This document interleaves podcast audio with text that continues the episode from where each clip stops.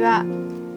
えー、ママカレ園田ゼミの園田正代です。よろしくお願いいたします、えー、ちょっとご無沙汰してしまいましたけれども今日読む本はですね予想通りに不合理。行動経済学が明かすあなたがそれを選ぶわけ。という本です。この本はダン・アリエリーさんという方が、えー、書いたんですけれども早川書房から出ていて、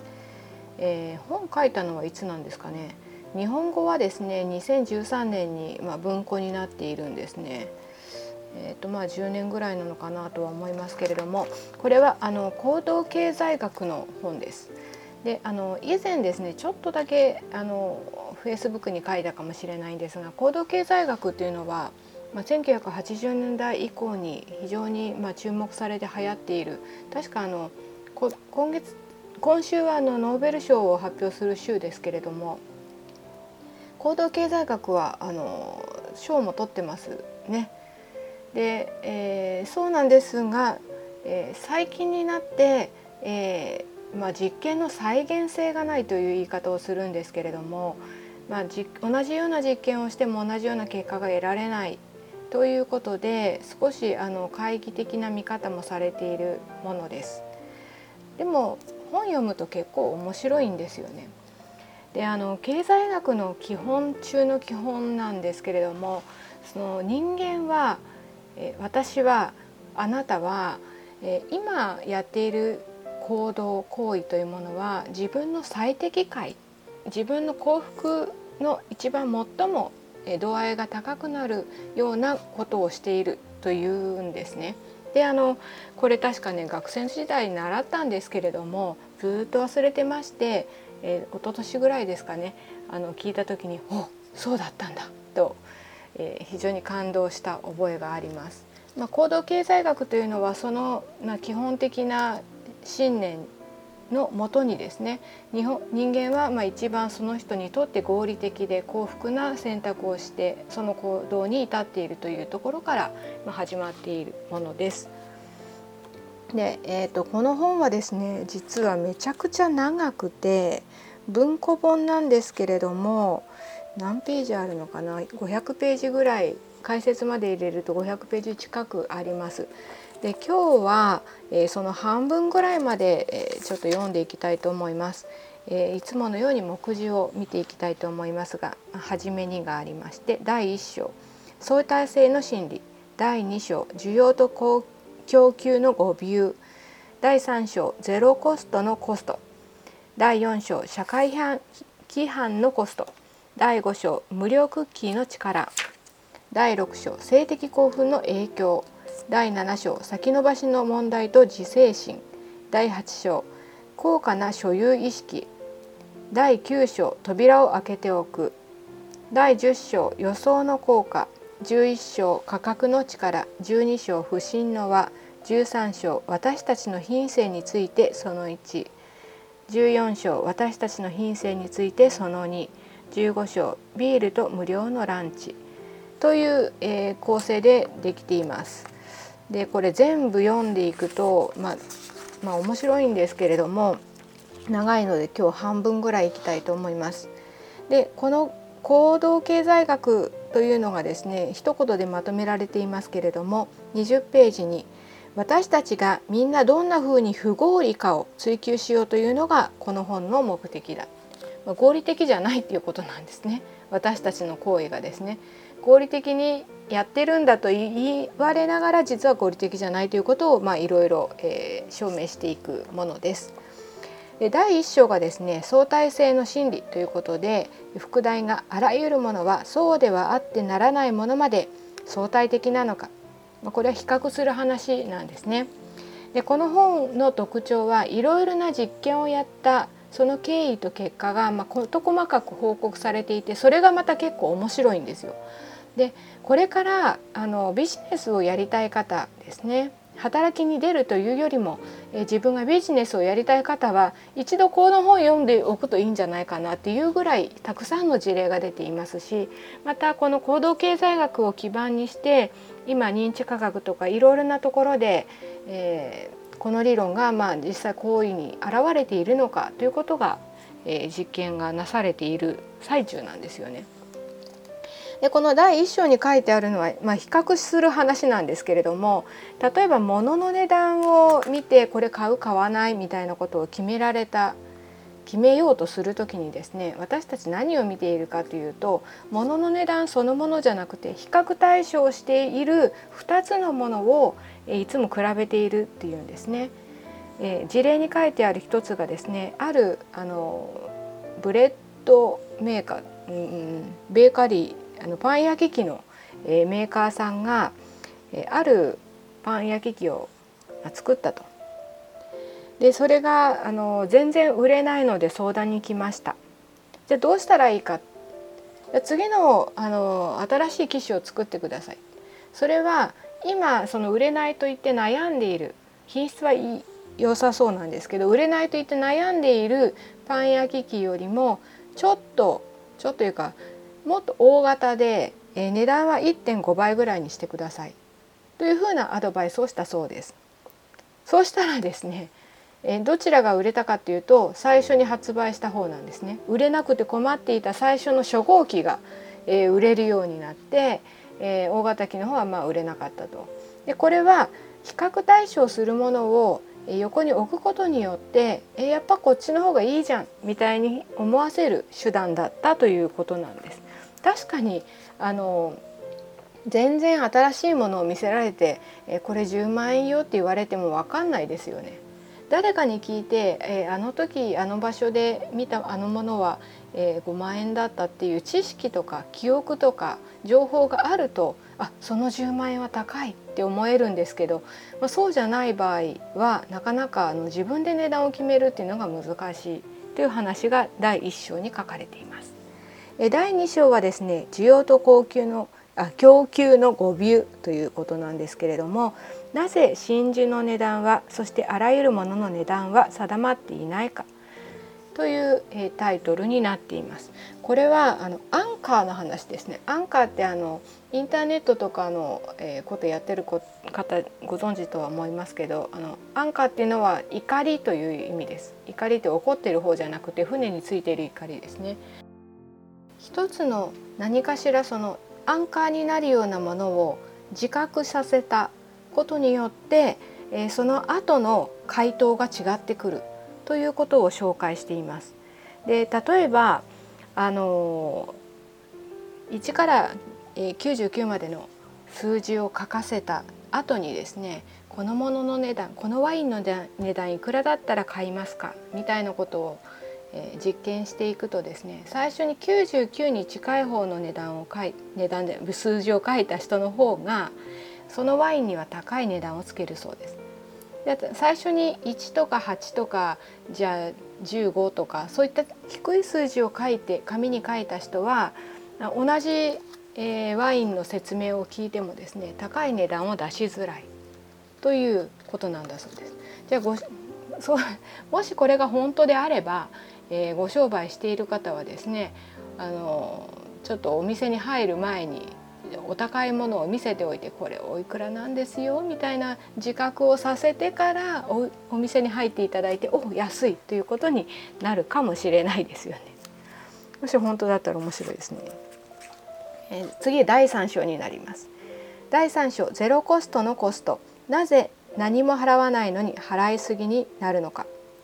これはあの第4章にも関わってきますけど無料になる話ですね。あのここに出てる事例はですねなんかちょっと高級なチョコレートと、えー、キスチョコまあ大衆的なチョコレートを並べておいてですね大学の中で、えー、キスチョコ15セントですよ、えー、この高級なチョコレートは、えー、じゃあ例えば50セントですよみたいに置いておくと、まあ、最初のうちはみんなそれぞれ買う。なんですけれどもえー、キスチョコ0円にして、えー、じゃあその高級チョコをマイナス15で35セントですよキスチョコ0円0セントあ0ドル、えー、そっちの高い方35セントにしましたっていうとどっちが買われるかもらわれるかというと断然無料の方なんだそうです。でも実際は、えっと、同じだけ得してるわけですよね。同じだけ得してるんだったら普段買えないそのトリュフ入りの高級チョコレートをもらった方が、まあ、得じゃないですか。でもその無料になると人って弱いらしいんです。でこの本にも書いてありますけれども、えっと、お店を開く時にですね何か一つ無料のものをや作っておくことによって売れ方が変わるというふうなアドバイスが書いてあります。本当ですかね？わかんないけど。え次4章ですね。えー、第4章は社会規範のコストなぜ楽しみでやっていたことが報酬をもらった途端楽しくなくなるのか、まあ、ちょっとなんかわかる気がしますね。あのこれ無料で申し訳ないあのちょっと何も払えないんだけどやってもらえるって言われた時って、まあ、頑張るでねよくあの言われますボランティアの人たちが一生懸命やってくれるのはそれが理由だと。であのそれがですね急にじゃあ申し訳ないんだけどこれ1時間、まあね、やっと出せて500円なんだけどやってくれるって言われると急にやる気がなくなるっていうことが、まあ、あのいろんな実験で証明されてるんですね。でここに書いてある事例はちょっと皆さんもあのなんていうのかな経験あるかもしれないんですけれども保育園に遅れてきた場合まあ、ほぼ保育士さん大変なんだけどこれはなんとかもうこの保育という社会的な、まあ、あの担い手としてここ頑張ってあの無料で見ますからだからなるべく早く帰ってきてくださいね迎えに来てくださいねって言われる時と、えー、保育料500円なんですけれども、まあ、それいただければあのこちらいつでもあの責任持ってみますよって言われた時にどちらの方がお母さんたち早く迎えに来るかというと断然その無料の時なんだそうです。どちらかというとお金払って先生見てもらう方がなんかすっきりしそうな感じはするんですけれども無料でやっている人たちに対してやっぱり私たちはあの責任を感じるといいますかね規範的に振る舞いたくなるということが書かれています。確かにボランティアの人たちとか無料でやっているとちょっと、えー、そんな気はしないでもないかなと思います。続きまして第5章ですけれども第5章もねやっぱり無料の話なんですね。無料のクッキーの力無料はいかに私たちの利己心に歯止めをかけるか。ちょっとねこれ長いのでえさっきと同じような内容で、えっと、さらに詳しくという形なのでちょっとここはじゃあ飛ばしますけれども結構面白いから読んでみるといいかなと思います。はい、次第6章。いきます。第6章。性的興奮の影響。なぜ情熱は私たちが思っている以上に熱いのか。という内容なんですけれどもえっと